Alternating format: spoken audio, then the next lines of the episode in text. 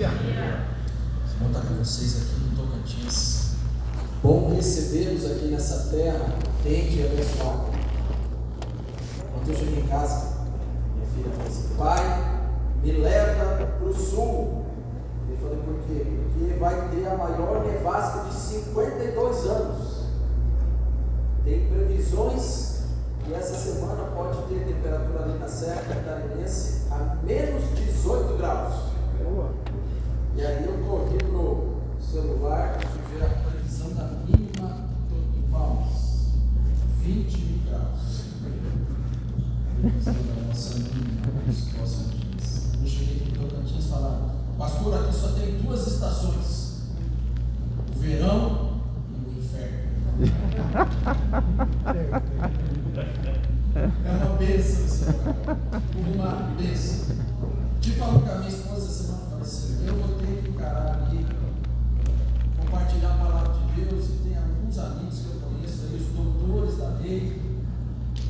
Aí ela lembrou de uma, uma situação que ocorreu quando nós estávamos servindo a igreja na América. Um dia eu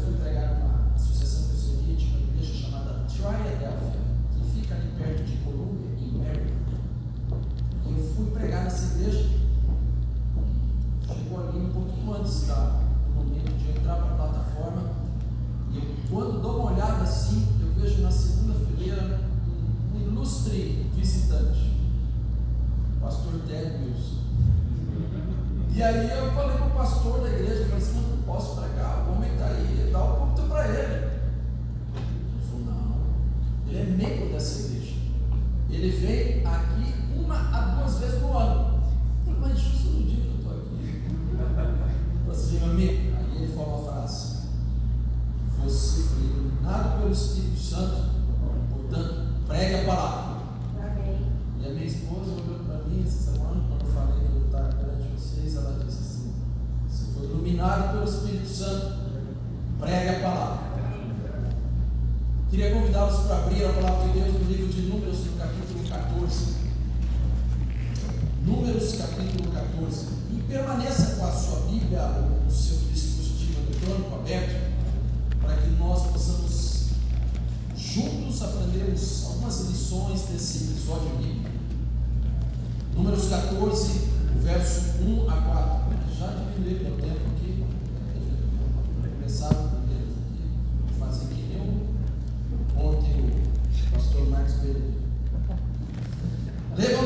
pois, toda a congregação, verso 1 em diante, gritou em voz alta.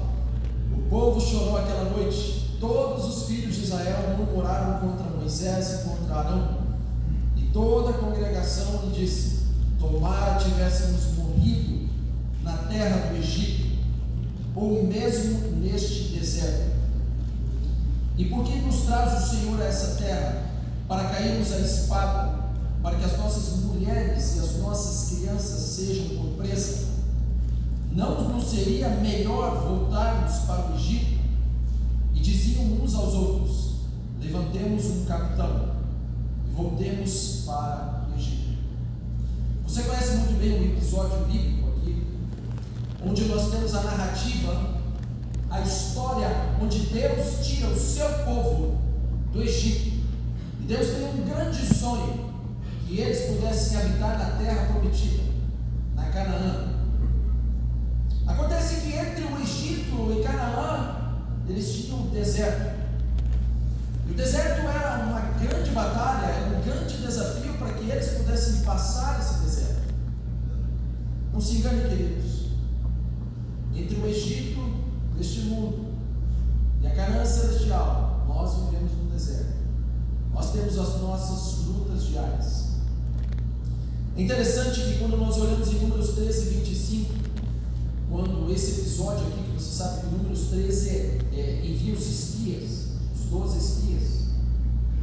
E quando esses espias eles voltam à terra, Números 13 e 25 traz um relato, diz que eles levaram 40 dias para ir e voltar. Então significa que mais ou menos do ponto de partida da onde eles estavam, apenas 20 dias eles chegavam em Canaã. O povo de Israel estava tão perto do seu alvo, mas nós sabemos que isso se tornou longe. aqueles 20 dias ou 40 dias, talvez, para uma população se tornaram 40 anos. O sentimento que eu tenho quando eu olho para o movimento adventista é que nós estamos às portas da volta de Jesus. Nós estamos bem perto. Mas os tempos e os desafios que nos cercam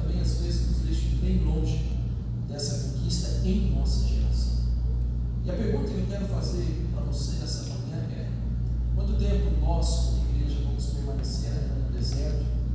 Quanto tempo nós vamos levar até chegar ao nosso destino na carreira celestial?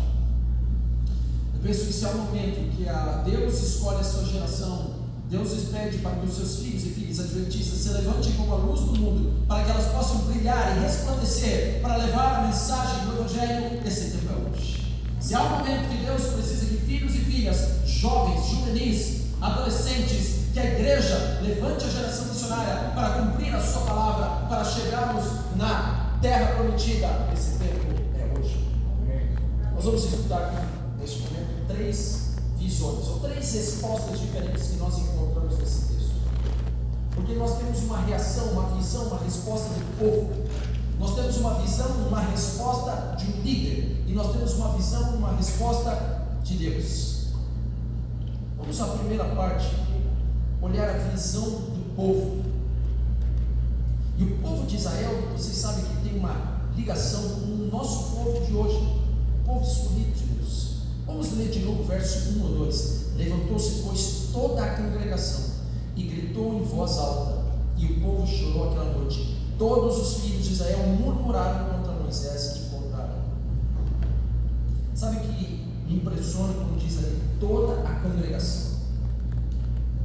Todo o murmúrio de Israel. Qual era o murmúrio de Israel? O murmúrio de Israel é que eles não aceitavam as condições divinas para a conquista de Canaã. Na visão deles, o plano de Deus não daria certo, eles sofreriam e por fim eles morreriam. Então Israel, perante isso, ele cria o que nós chamamos de uma visão humanista para que tenha a solução do problema. E nós vemos isso em diversas partes da Bíblia, quando nós colocamos uma visão humanista o que é uma visão humanista?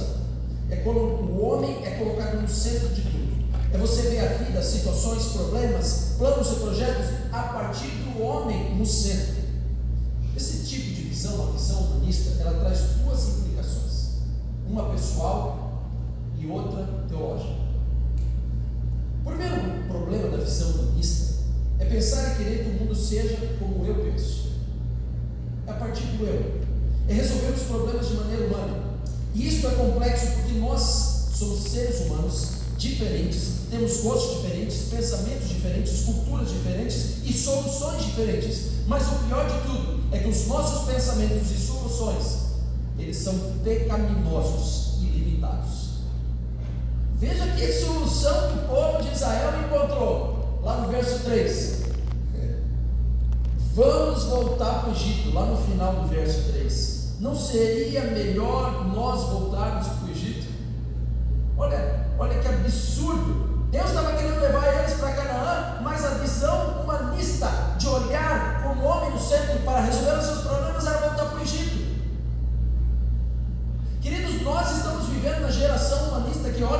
o. Você conhece bem essa imagem quando a pessoa faz assim, ó, selfie. Eu não sou contra o selfie. Mas o problema é quando você vê no selfie, você sabe que é eu mesmo. Beleza? Significa eu mesmo. Você olha, entra na rede social, gente vira 200 fotos de caras, poucas, pouquinho, mexe no cabelo, levanta a perna. E a pessoa vive só com ela. Nós estamos vivendo uma geração que ela busca soluções humanistas. A visão humanista faz de tudo do sofrimento. Mas quando você vai na visão bíblica, teocêntrica, a vida neste mundo terá sim muitos sofrimentos e angústias para os propósitos, para cumprir os propósitos de Deus. Veja a vida dos discípulos. Os discípulos morreram de uma maneira é, catastrófica. Sofreram angústias, perseguições, apedrejados.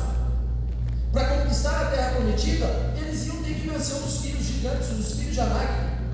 Ia ter luta, ia ter sofrimento, alguns iam morrer, mas ia ter vitória.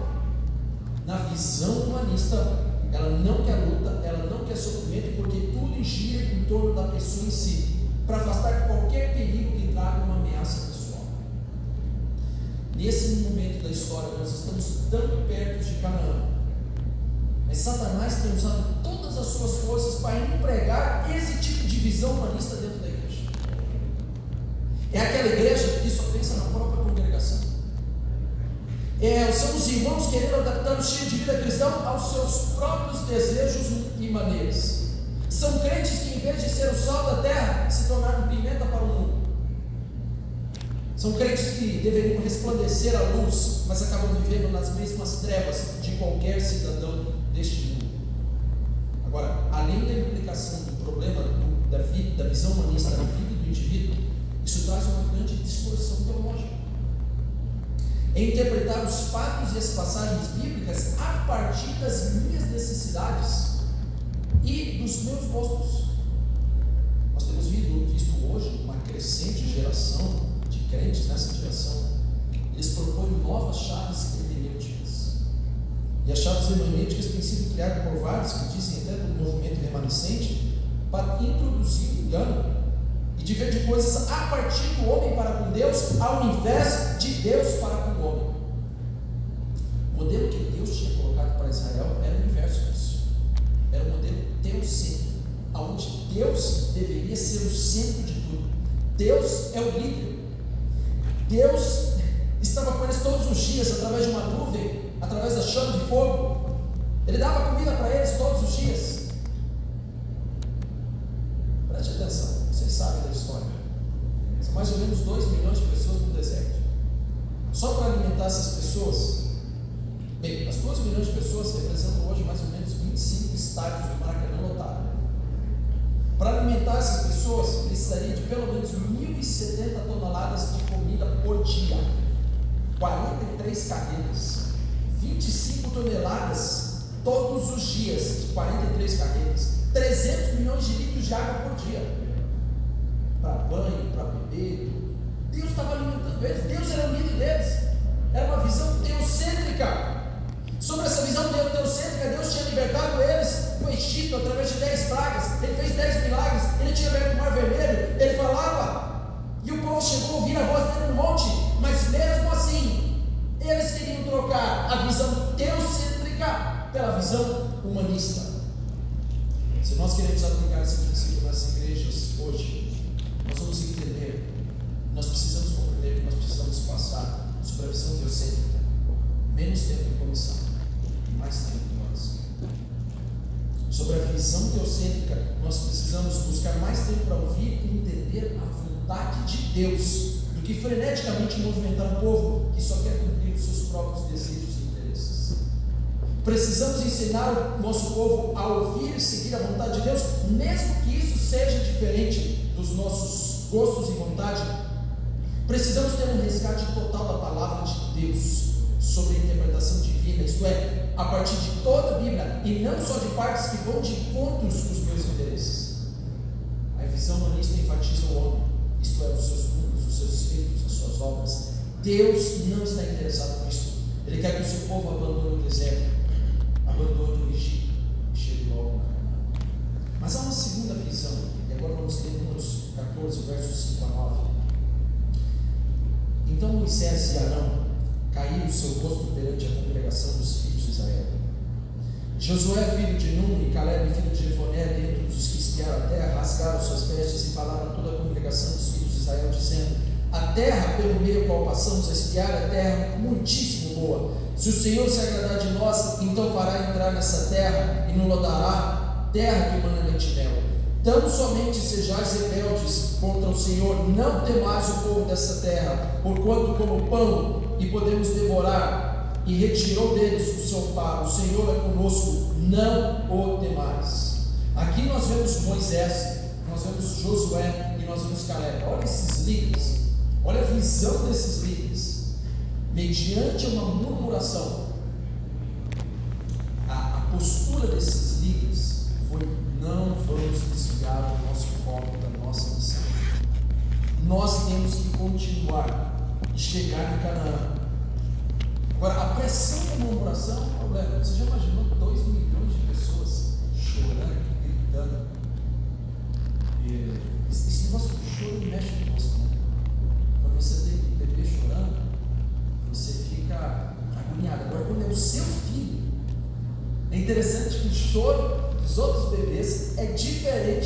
choro do seu bebê. Ele mexe nas suas entranhas. Ele mexe contigo, você fica impaciente, você quer acabar logo.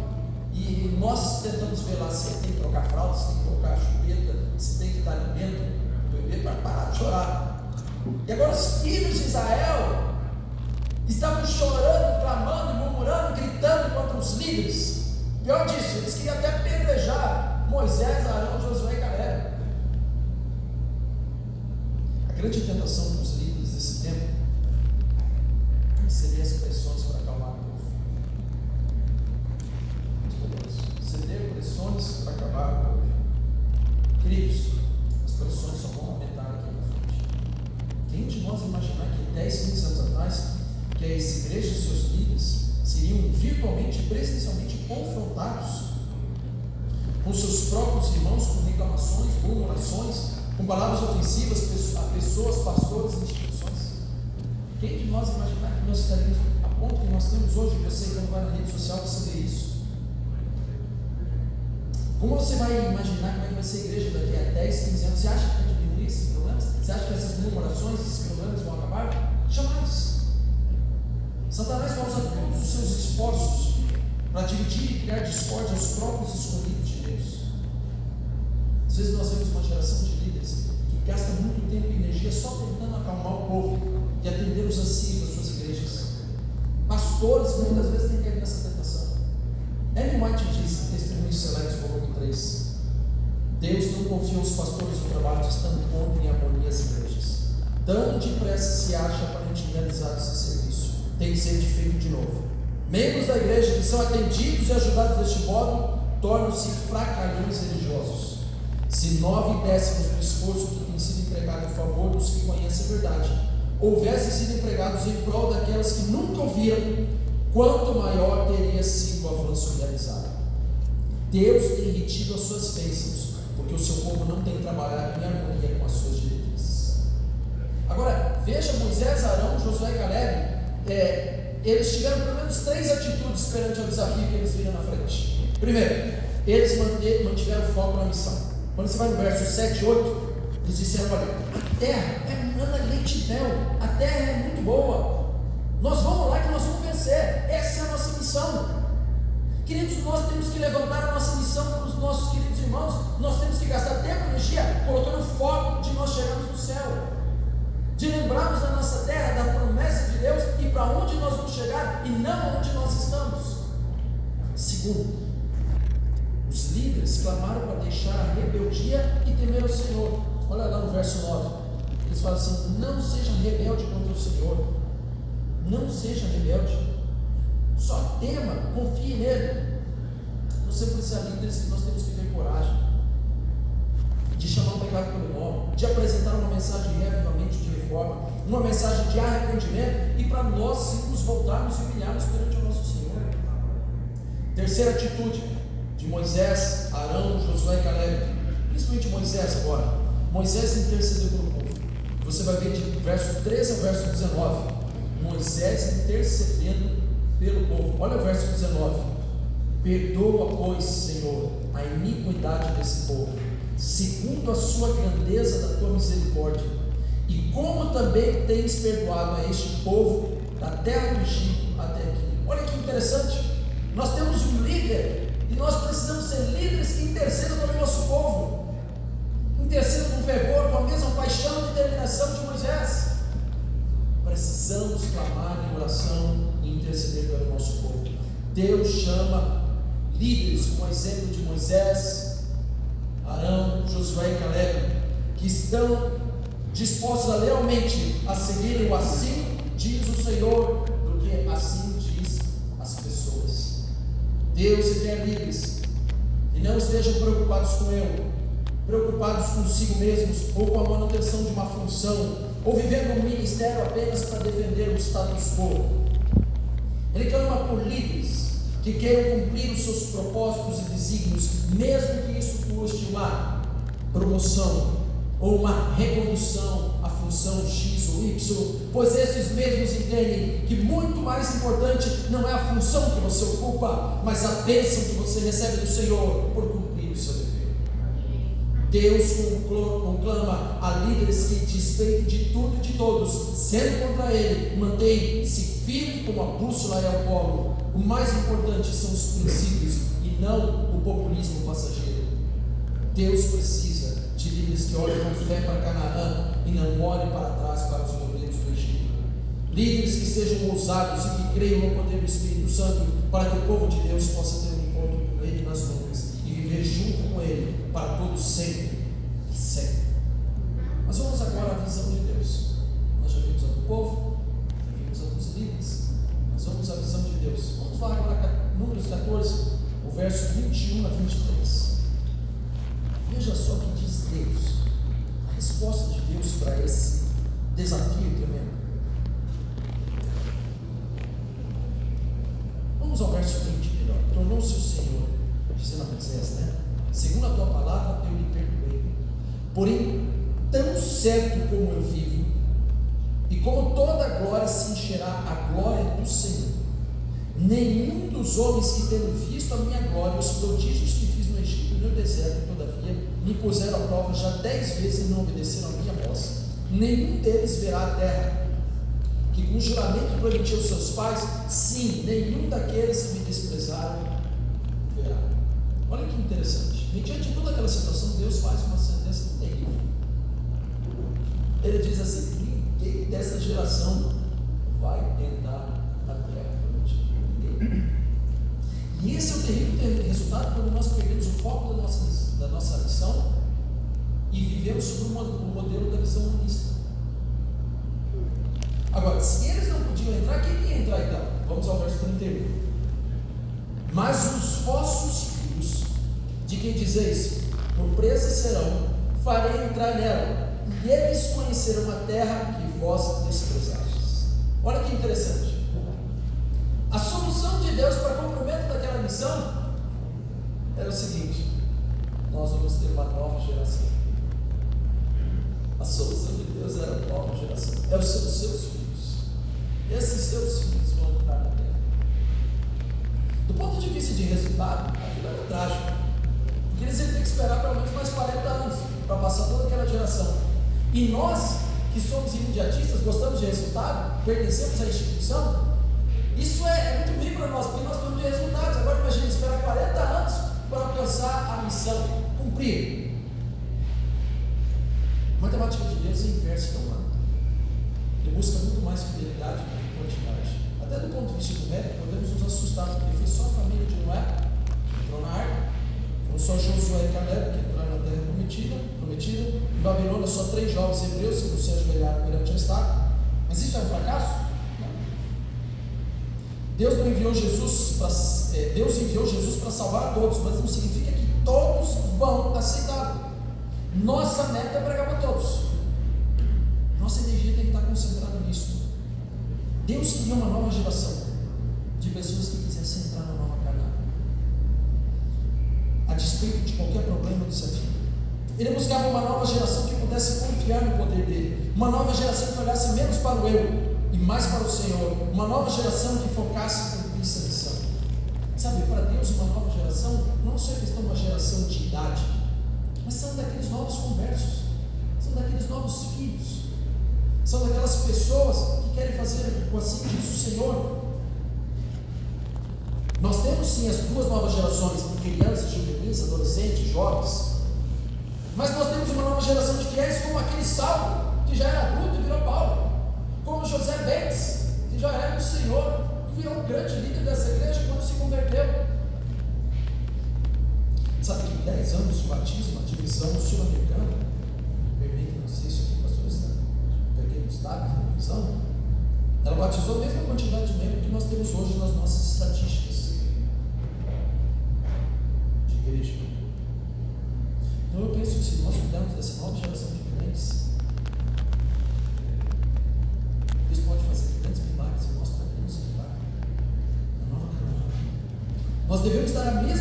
e peso para as nossas ações e estatísticas aos que estão na missão do que apenas aqueles que entram na igreja. O movimento adventista é de proclamação. Então a nossa vitória será aumentar o número de discípulos e missionários. As nossas preocupações a nível de igreja local não deveriam ser a seguinte: quantos missionários temos nessa igreja? Como é que nós podemos fazer para discipulados e aumentar o número de missionários? No método de Deus usar uma nova geração, nós precisamos nos perguntar: como nós estamos fazendo para que a nova geração de crentes sejam missionários e possam cumprir a missão do Senhor. Como é que nós estamos envolvendo essa nova geração de crianças, adolescentes e jovens para cumprir essa tarefa para entrarmos na terra prometida? Deus quer levantar entre nós uma geração missionária que diz: Eu vou para Nova Canaã que diz eu vou cumprir a missão, que diz eu vou cuidar dos necessitados, eu vou seguir somente o Senhor, eu vou gastar todas as minhas energias para Ele, eu vou viver todos os dias como se fosse o último dia, aguardando intensamente a volta de Jesus. Eu quero terminar contando a história de, da nova geração de jovens, de crianças, de pessoas que estão dispostas a, a falar o eu vou ser essa geração missionária, a geração que entra na nova carta. Jorge, coloca para mim aqui. Olha só que coisa linda. Esse aqui, opa, pulou ali, amigo. Esse não é o primeiro slide. Isso, obrigado. Esse aqui é o Vitor. O Vitor, ele tem mais ou menos um ano de batismo, menos de um ano de batismo, dez meses. O Vitor era uma pessoa depressiva. Ele tomava remédios e tentava suicídio. Ele mora na cidade de Araquatinga, fica ali no Pico do Papagaio. Olha que interessante. Essa comunidade de jovens esse pequeno grupo, eles conheceram o Vitor e abraçaram o Vitor na sua comunidade. Amaram ele, viveram junto dele, se importaram com as necessidades dele, mas principalmente ensinaram ele a amar a Deus e amar a missão. E o Vitor, aí sim, depois de pouco tempo, foi batizado por influência desse PG, foi batizado lá há 10 meses atrás em Arbatins. Mas olha o que aconteceu. Vitor se tornou um missionário. Olha aqui, uma nova geração de crentes. E dentro do PG deles, eles começaram com ações missionárias. Então, fazendo comida, preparando lá, temperadinho e cozidinho, cantina do Vitor. E aí, preparando comida para servir para as pessoas. Enquanto serve as pessoas, é, enquanto leva essa comida, ele começa a influenciar e trazer elas para a comunidade. E ele virou um grande pregador. Olha aí o Vitor já pregando na igreja e ele começou o evangelismo dele pela família. Vitor levou já nesses dez meses ali, os quatro de azul, é, é mãe, é pai, é sobrinha e outros ali, todos já sendo batizados. Mas ele agora continua as ações com o pequeno grupo, junto com a sua comunidade, e eles vão crescendo. E aqui ele começa a dar estudos bíblicos, uma das classes bíblicas dirigida pelo Vitor. Agora olha que interessante, o PG dele Vitor hoje, eles estão dando 52 estudos. Uma pessoa que 10 meses atrás sofria de depressão, querendo tirar a própria vida, mas encontrou o amor de Deus. E através do amor de Deus virou uma nova geração de missionários. E está crescendo. Se você ouvir esse menino, ele falando, só o testemunho dele é uma pregação maravilhosa. Deus tem levantado pessoas como o Pedro Henrique e o Gustavo Caleb. Isso aqui são duas crianças. Vocês sabem que a UCOB teve, foi no ano de 2019, juntos? 2019 nós tivemos juntos, para levantar a geração missionária. Nós pegamos ali juntos, fizemos pequenas adaptações que nós vimos da prática, e com isso nós criamos aqui os super missionários, que são os nossos filhos e filhas dando estudos bíblicos, é, compartilhando a sua fé, eu quero terminar essa mensagem mostrando que a grande bênção de Deus, se nós focarmos numa nova geração de crentes, e mesmo os que estão na antiga geração, eles vão ser absorvidos por esse poder do Senhor e pelos nossos filhos que já estão fazendo milagres. Olha só essa história, que linda e maravilhosa que Deus tem para nós. Vamos colocar aqui.